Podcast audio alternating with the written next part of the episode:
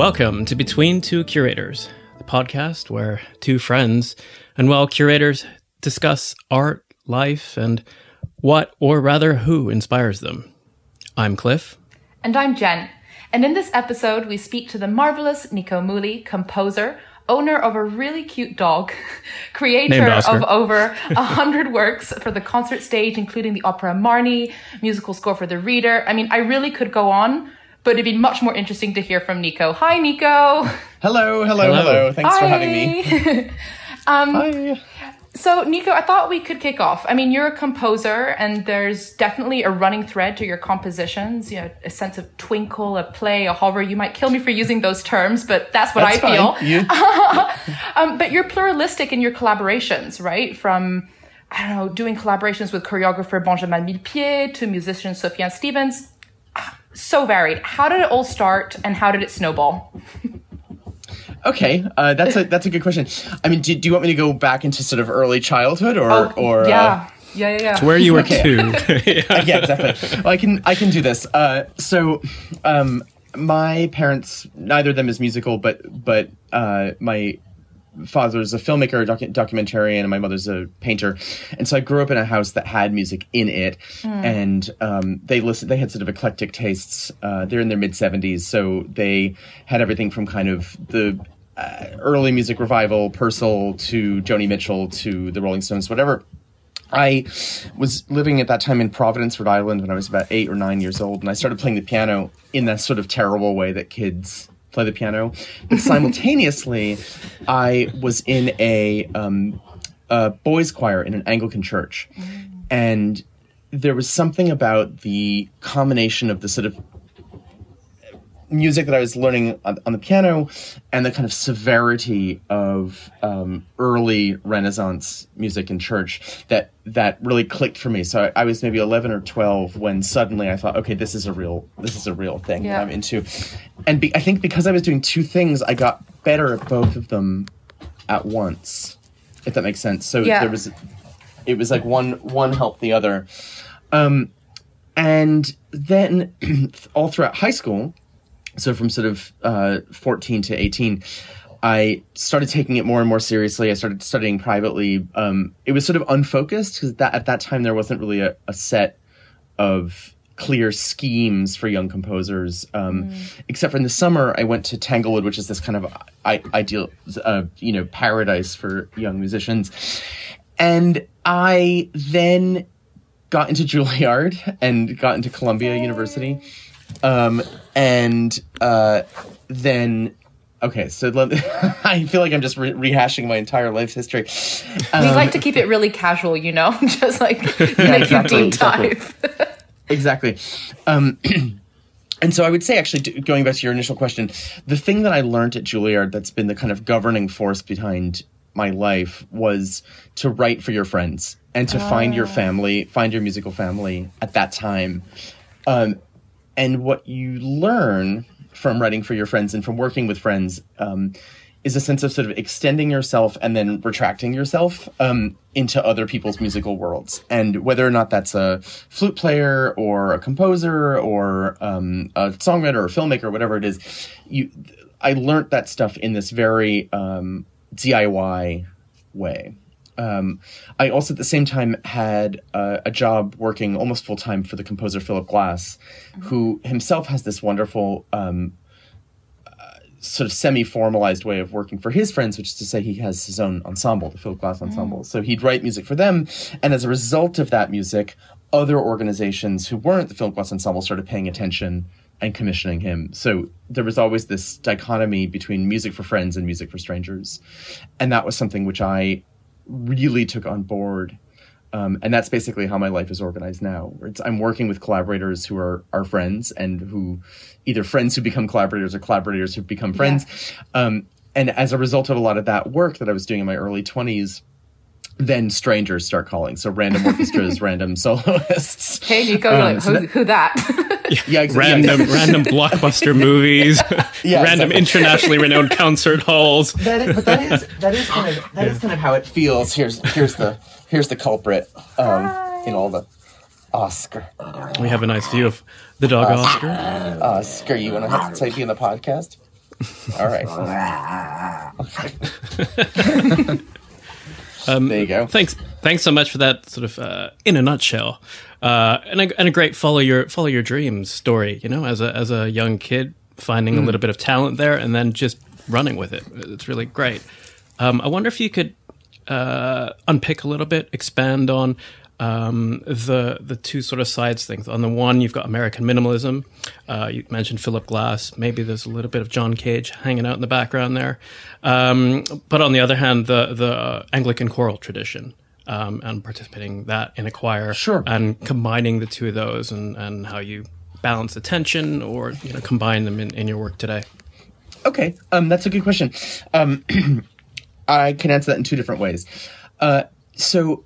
The tradition of concert music is one of, you know, it's a very it's a very formal, ritualized, old-fashioned way of going about things. Um, there are now kind of more modern variations on how that how that can work um, with, you know, small ensembles uh, who perform amplified, who do kind of more casual formats of concerts. But in, in general, the history of that kind of music making is formal. Um And it happens usually in the evening, and it happens um, in a kind of, uh, well, again, it's a sort of ritualized mm. way, right? Whereas, you know, whereas church music, even though it is in fact a ritual, there is a sense that the music exists uh, as a helping role. The music is a is sort of, I like to think about it as a function of the ecclesiastical architecture, mm. where, for instance, nobody claps, nobody cares who uh. you are. It happens at a really specific time, not just of day, but of year. So, for instance, uh, we, we're recording this now uh, just after Whit Sunday, after Pentecost. And there is music in the Anglican tradition and in other traditions, which you will only hear on that Sunday, right? Yeah. At eleven o'clock in the morning or four thirty in the afternoon. And that, to me, having those two things in my mind of the kind of specialness of concert music and this and the specificity of of um choral music, for instance, like, you know, people need half an excuse to do a Beethoven symphony, right? That can happen any day, yeah. any week, anywhere, whatever. Whereas whereas what's great about choral music or church music is that it is so specific to that moment, and the composer is kind of she kind of erases herself, right, and vanishes into into um, the overall atmosphere of the place. Um, I was, you said something that I wanted to go back on, but now I'm forgetting what. Now I'm forgetting what it is that you said. Oh, no, I actually wanted to, wanted to talk about the idea of like following your dreams as a as mm. an idea. One of the things that I found on on further reflection, both kind of musically and personally, is that I'm actually very, I'm actually not very ambitious at all. And I'm, I'm very reactive. Yeah. Um, and so certainly it was not the case that when I was eighteen or when I was fifteen or when I was eleven, that I envisioned or set this goal that I've been sort of approaching for the last, you know, thirty years, whatever it is. So I, I, I found that in fact, not having that kind of ambition or that kind of that kind of um, thirst, for for lack of a better word, uh, was actually really helpful, because it helped me, it helped me when I was young say yes to everything. And so to not think, okay, this is part of my plan or this is not part of my plan, or this feels like on this, on the right track versus not on the right track.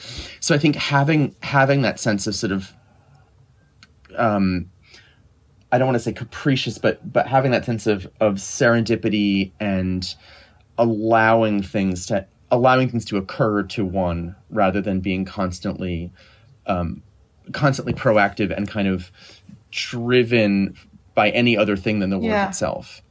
And I, I say this knowing that I had the, you know, enormous luxury of doing that in places that, you know, I was like surrounded by, you know, what opportunity.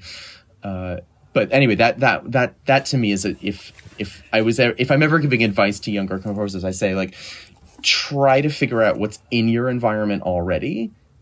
Um, try to figure out who's around you already before you before you start saying, okay, by the time I'm twenty-five, I'm going to write a symphony. By the time I'm thirty, I'm going to write an opera. By the time I'm thirty-five, I'll have worked with these singer-songwriters. It's like, that's not quite... I, I that that would never have worked for me, and I, I think it's good to keep your mind open to I think that's uh, good nuance. Yeah, yeah. Yeah.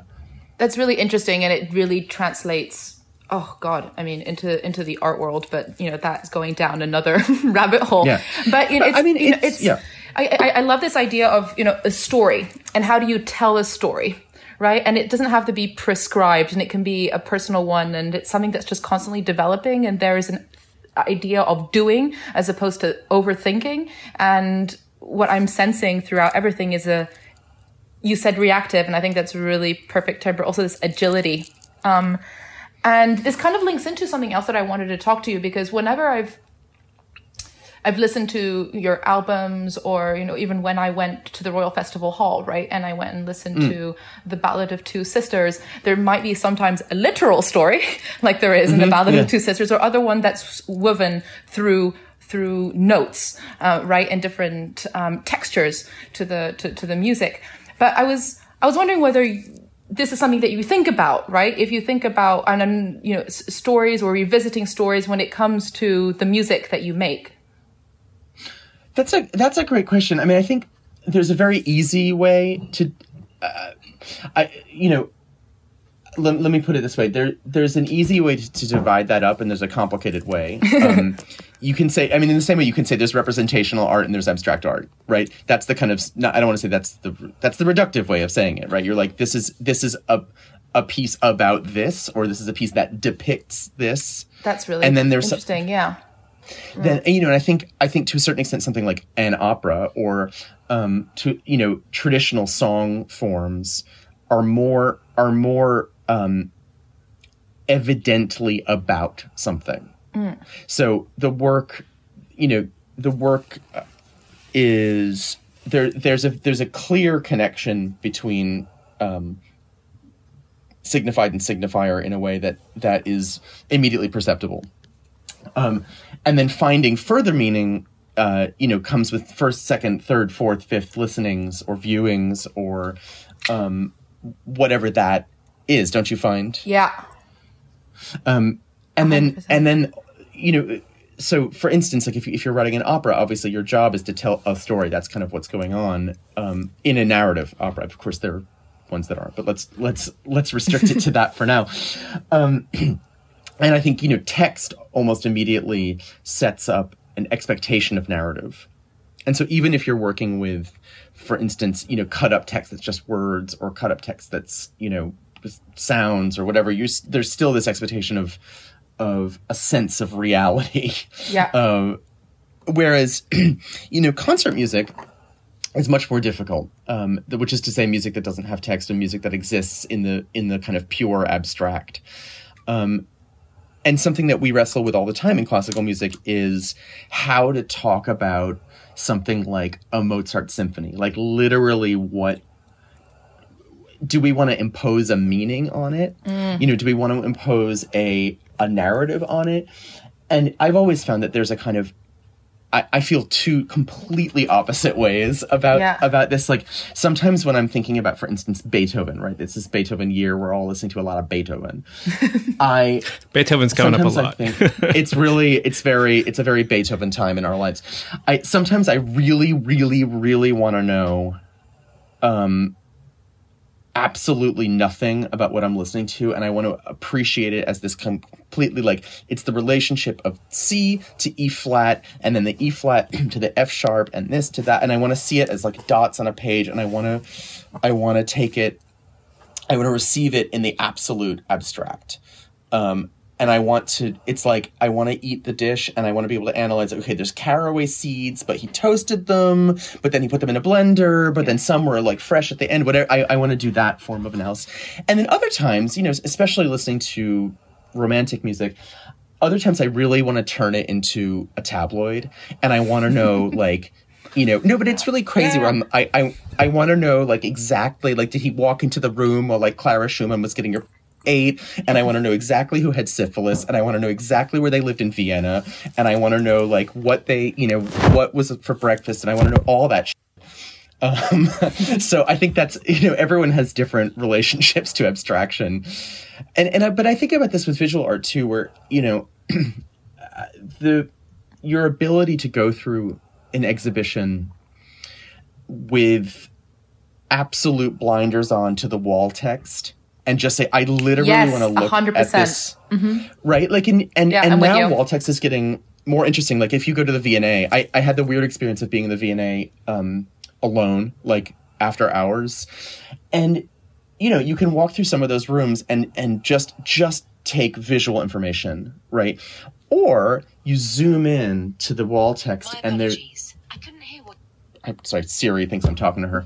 Um, and you can zo- zoom in on the wall text and there's level one, which is, let me, you know, let's show you what this Ethiopian kind of Orthodox goblet is. And let's look at the, you know, writing and translate it from mm. whatever. And then the next level is, is let's talk about the colonial history by which this arrived at this museum. And let's talk about, you know, l- let's plant the seeds for you to know more about Ethiopian claims on the Ark of the Covenant, Italian colonialism in the Horn of Africa, the history of British colonialism as it relates to other colonial powers after World War Two. Like, there's yeah. so much that you so can... So much richness, yeah. So much richness. And then the question becomes, and I think this is something we all have to wrestle with as consumers of art and as creators and as curators, is how do you, how do you set up an environment in which all possible interpretations or non-interpretations can exist? Yeah. I don't, sorry, that sounds, that was no, like no. a lot of information. No, not a lot of information. It's very all at the same something. time in parallel universes all at once. Yeah, exactly. Um, it's really interesting hearing you uh, speak. I'm going to ask a slightly off-piece question. Um, but be- because the way that you describe things is, is in tension, it's often topographical. And it made me think about you you talking just about your your um, your growing up and, and what you were saying there about nuancing a sort of... Uh, Uh, you know, a follow your passion kind of story, or just be open to things. Um, at what point did you make a shift from being a pianist, an individual musician, to thinking about composition, to then thinking about, you know, collaboration with um, other musicians, other art forms, and, and, and larger stage direction and so forth? Sure. Um, you know, that I, I I don't have a concrete answer for that, and I think I think. Um, If you asked twenty composers how they got started composing, you'd you'd get kind of twenty different answers about the origin story.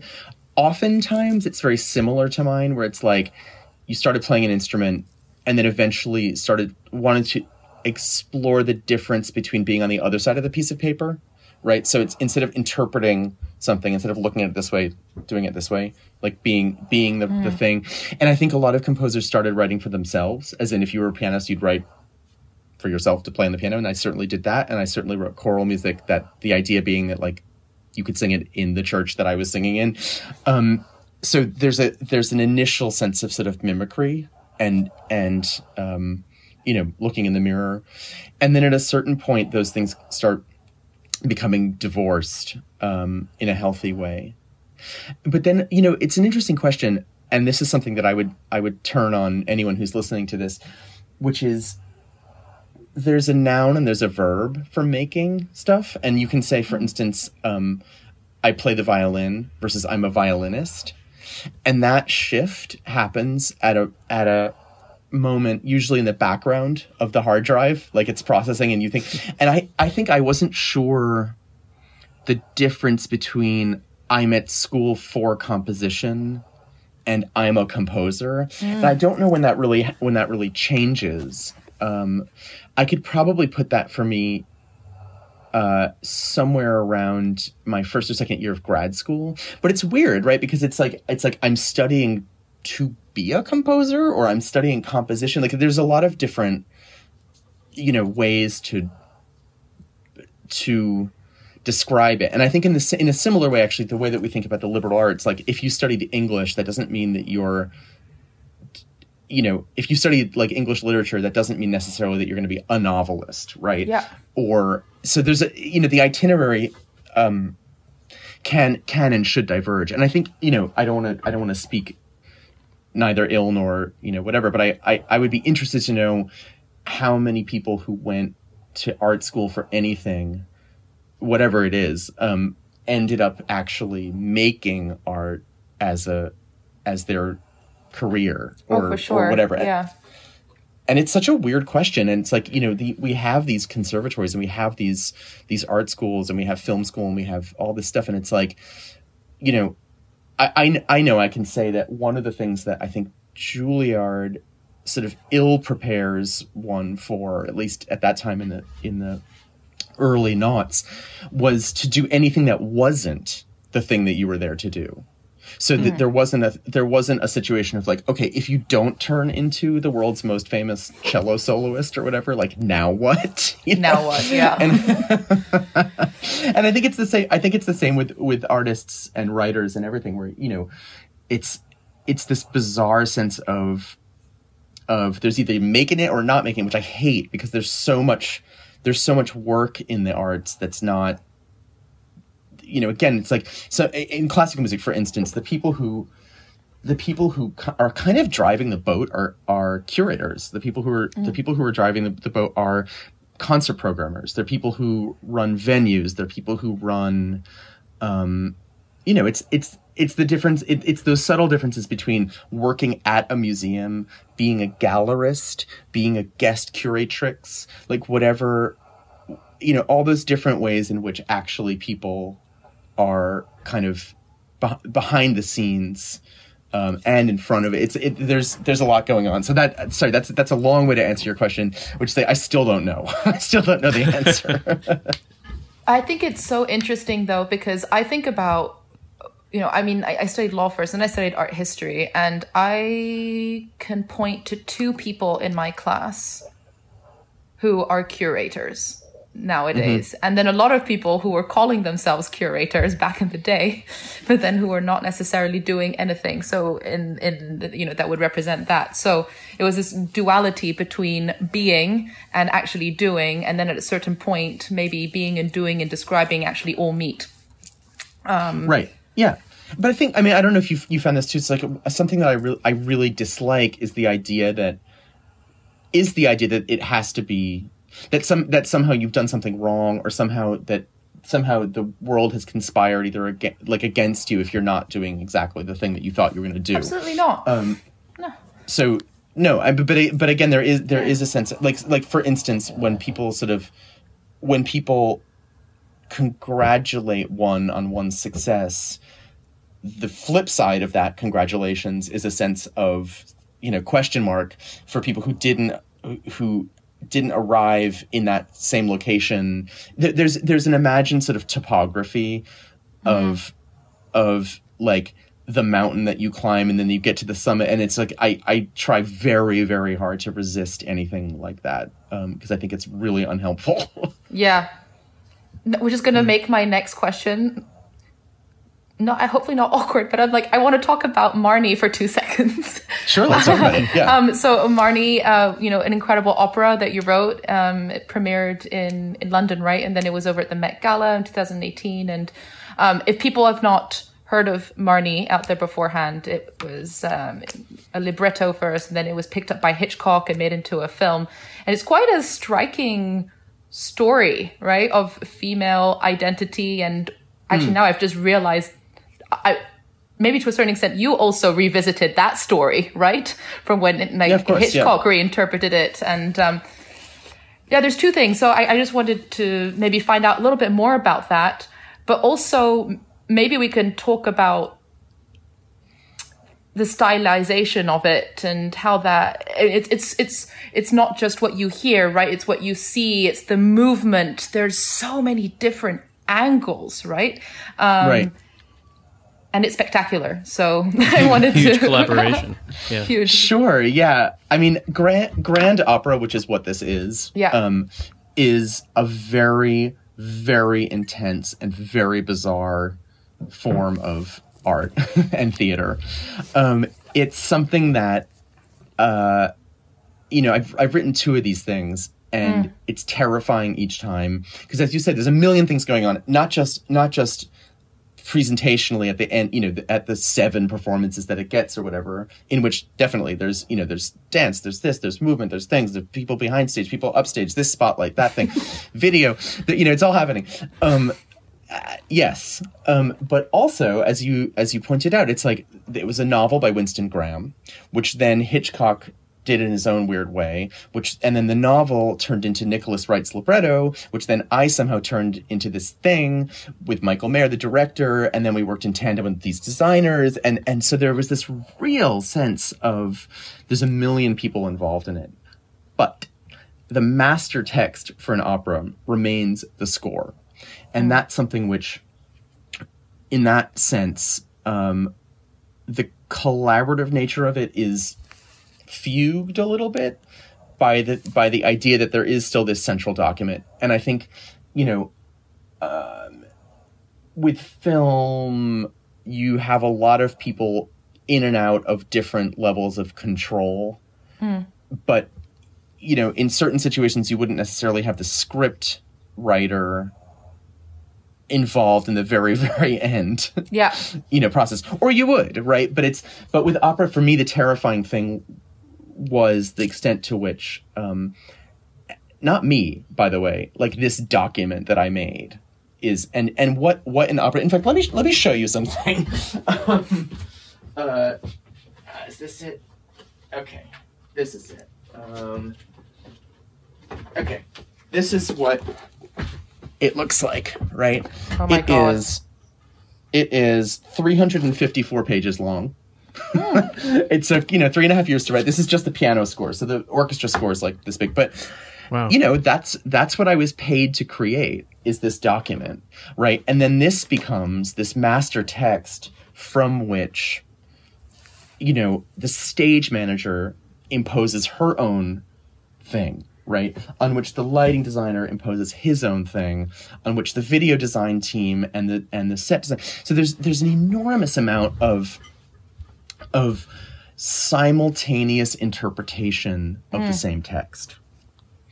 Um, right. And then sim to, to what you said before, you know, it, yes, it's a it you can say that it's a story about, like, women's identity, although, again, you know, I, I would like to think as as a member of, like, what was a primarily male um, uh, creative team for, you know, we can, that's a different conversation, yeah. uh, that that that was a that was a interpretive possibility we wanted to set up but not over curate, mm. um, because no one wants that. Um, but then also, you know, it, the the piece can be a commentary on Um, disguise, yeah, and it can be a commentary on lying, mm. and it can be a commentary on, you know, f- for me, what she is, and for those of you who don't know the plot, basically, she's a, she's a woman who, who for whatever reason, keeps on changing identities, getting new jobs in different cities, getting close to the, close enough to the boss that she gets the the um, she gets the ability somehow to get close to the safe, steals the money, changes her identity again. And in a weird way, you know, she creates these full identities with backstories, and is, in a strange way, she's actually a composer, isn't she? Right. Mm-hmm. So she she creates. She's like a, a she's like an opera composer, creating all these women. So I I, I don't know. The, the, I to me that was another kind of interpretive register that I wanted to again outline without populating. Yeah. Yeah, and it's in the opera, there are physical manifestations of the sort of the multiplicitness of the personality there on, right. on stage and in yeah. music. I'm wondering and if you can you, see them. You can yeah. see them right here. Actually, these are these are uh, these those are the the five the five women who represent her past. Mm. Very cool.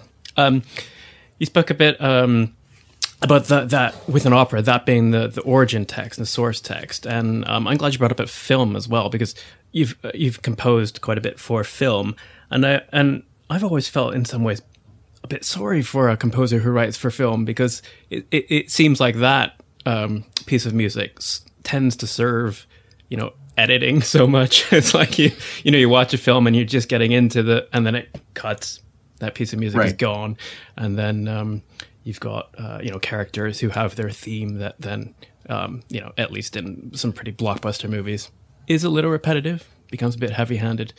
Um, sure. But in terms of the, the contrast between having a, a musical document, which sort of, uh, which everything stems from, stems from is, is really the trunk of the tree, um, versus having, uh, you know, taking commission, but then having that uh, slightly sliced and diced or mm-hmm. um, put to a different means. I wonder if you could just talk about the, the spread of collaboration between those two. Sure. Um, actually, that's a very, a very um, good way of putting it, right? So what we just discussed is the opera being this kind of primary text, right? Like the score is the primary text. With a film, in a lot of cases, the score is the last thing that happens, right? So every you, mm. they film, they've edited, and then the composer gets this kind of pretty close to done version of it, right? And you're generating a fair amount of music. Could be some, somewhere between, you know, forty minutes and an hour. You know, it depends on how the music works in the score. Um, then in a lot of cases, the score is doing cleanup work, right? It's like a scene that would be unwatchable without without mm. score. Yeah. Um, the score is like making it clear or un, un, more unclear, but on purpose, what what is uh, what's happening, right? I, I find that because so much of my work is this kind of solitary, you know, we give you a pile of money, you give us a score, no one's going to talk about anything, we're just going to do what you said because that's how that works. You know, like for instance, like I, I'm, I'm, I just finished a, uh, a piece for orchestra, and it's like, they literally called me a year and a half ago. They were like, we want five minutes for orchestra. It's due on this date. Here are how many instruments we have. And then you give it to them and then they'll perform it next year. Mm. Um, whereas the film, it's like, okay, you have three weeks to do this, and it's this totally collaborative chaos process. You're never driving the car. There's like a director, there's a crazy producer, there's an out-of-touch producer, there's a really good producer. Like some editors will have stuff to say. You know, the director's like boyfriend will have, you know, there's like a million, a million people in a room. And as the composer, I find your job is to work incredibly athletically. So mm.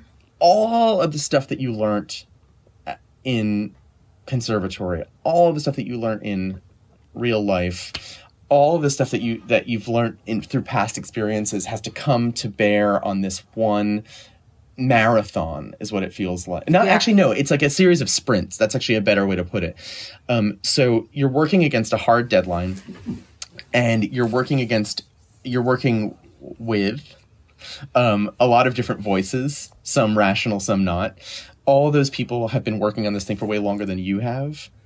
All those people have been under a lot of stress about other stuff. Mm. A lot of those people are still under stress about that thing. So basically the composer comes in at the end and kind of navigates all of this very quickly. Yeah. It's a, um, it's a, it's an honor, and it's a challenge, and it's, um, it's very different from working in other ways. And I really like it. So I'm, I'm, I, I I scored a film earlier this year that was um, a, a entirely Japanese-made movie in Japanese about um, the uh, Japanese team of scientists working on the atomic bomb at like in the five days before uh, the United States dropped dropped wow. the two bombs. It's an incredibly incredibly wow. yeah. difficult, almost unwatchable, in a good way, like tense thing. And you know, they they they brought me in, and it's like you just jump into this river of information and emotion, and and your job is to basically it's really it's uh, your job is really confusing. Yeah. but but but what you do is is again you you you have, you know, two months or something to make forty-five minutes of music that that has not just, it's not cosmetic, right? It's not just give us some wallpaper during which this happens. It's incredibly emotionally, politically, uh, e- everything is like hypercharged. Um, yeah.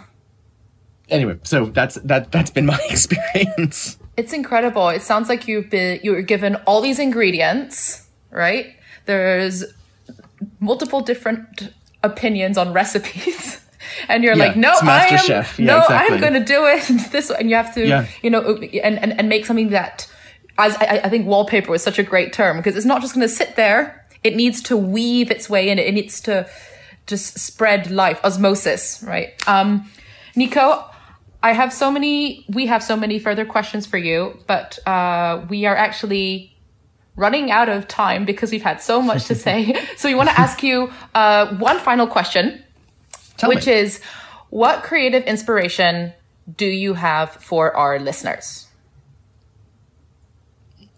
Do you mean what advice do I have? No, no. What creative inspiration? I feel it's all been pretty inspirational, but do you have any like tidbits? Wow. Um, you know, it's funny. I, I'm not sure. I, I actually don't quite know how to answer that, because in general, I can say, I can say, um, let's see. If I'm asked a variation on this question, it is like, what would you, what would you tell younger younger people? What would you tell younger artists? Um, but in the case of in the case of uh, inspiration right now, I think it's a, actually an almost impossible question to ask in the best of times. Mm. Um, and right now, we're in this unbelievably complicated universe, right? It's like there's a pandemic.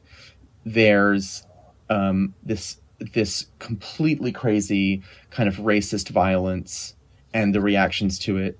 Um, I'm speaking as an American and as someone who's in America at this time. Yeah. Um, mm-hmm, mm-hmm. I'm also I'm also speaking as someone who is used to traveling. I've never been in one place for this long, and the idea that this will continue for several months is really is really.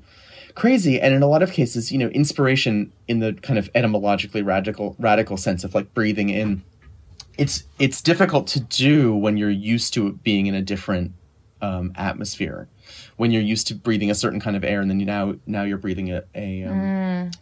a different one.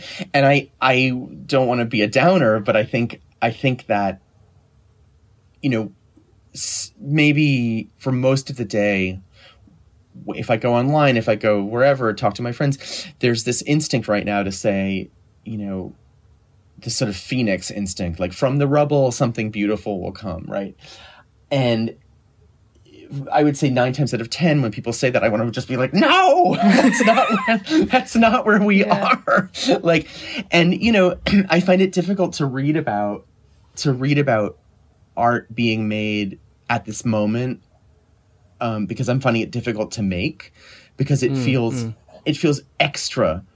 Um, it can feel, I don't want to say it feels, but it can feel extra frivolous. It can feel extra decorative for me to be writing, you know, to be setting this like sixteenth century poetry. Like, what am I doing? You know what I mean? And it's it's incredibly uh, humiliating in a weird way mm. to be forced to really ask why any of us are doing this. Yeah. And And, you know, it went away so quickly. Overnight, everything's gone until January. Yeah. Like it wasn't, you know, it's it's just it's just gone.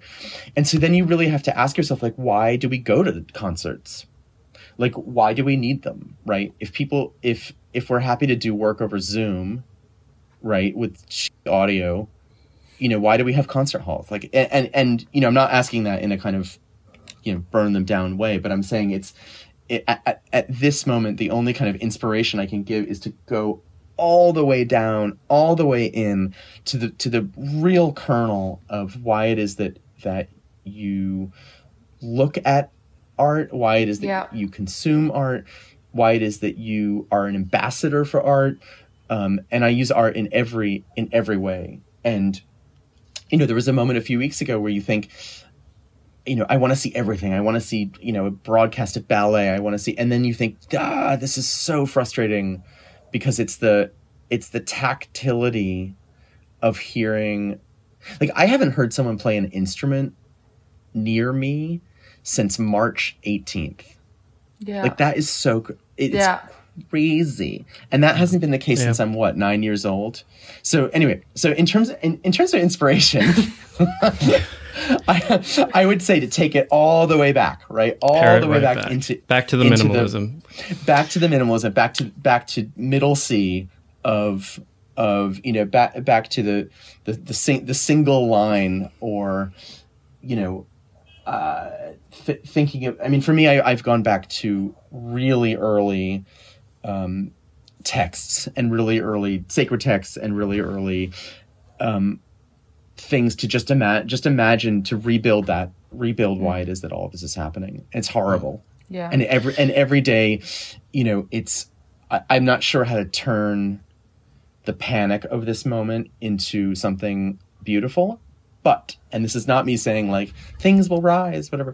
It's more saying if there is one thing that I think artists and people who work, who create and curate environments in which art happens, um, know how to do, it is to take that one thing and then figure out the way to, to force it to duplicate or to divide into two things. Mm-hmm. And I, I I do believe that we do know how to do that, and that that's going to be the thing that gets us out of the, out of yeah. this nonsense. Gosh. Yeah. Yeah. Well, great so, answer. So Thank that's you. That's like the most yeah, yeah. the most downer thing ever. No, but completely honest, and really thank you very much for, for, for such an honest answer rather than a sort of um, uh, a one-liner. Um, it's complicated. Um, it's yeah, it's complicated. Nico, I, mean, I, I told you before. Yeah. I, I I walked to my studio uh, to, through broken glass, like all all the way up Second Avenue. It's just yeah. it, you know, we're in this moment of of great. Um, I don't even know where it's a it's a it's an entirely different world than yeah. it was, and in a lot of ways, it's the same world, right? Of the same injustices, the same. You know, top-down violence, the same things in which we are all in various ways complicit. And so really, like, if you're going to breathe something in, breathe that all in and figure out what you're going to do yeah. with it. Thank you. Um, Nico, if people want to hear more or, and to find out more about you and your work, um, where can they go? Uh, you can just type my name into the internet and it'll be like... Go to the internet. Absolutely fine. That'll work. The internet knows. She knows. Yeah. I don't know. like yeah. It's like, I mean, if you want to just hear some music, you can go to iTunes. Yeah. You can go to Spotify. You can go. Um, if you want to read, uh, I used to kind of blog a lot, but I don't anymore. Uh, you can just go to my name dot com. Uh, you can. I think that's it. I don't know. Call me. Email me. Yeah. This is amazing. Thank you so much. Nico. Thank you so much. Um, thanks for your thank great you questions. Very much. This yeah. was brilliant. Um, and, you know, thanks to everyone for listening, and join us next time for more creative and insightful chat. Thank you. Thanks. Bye. Bye.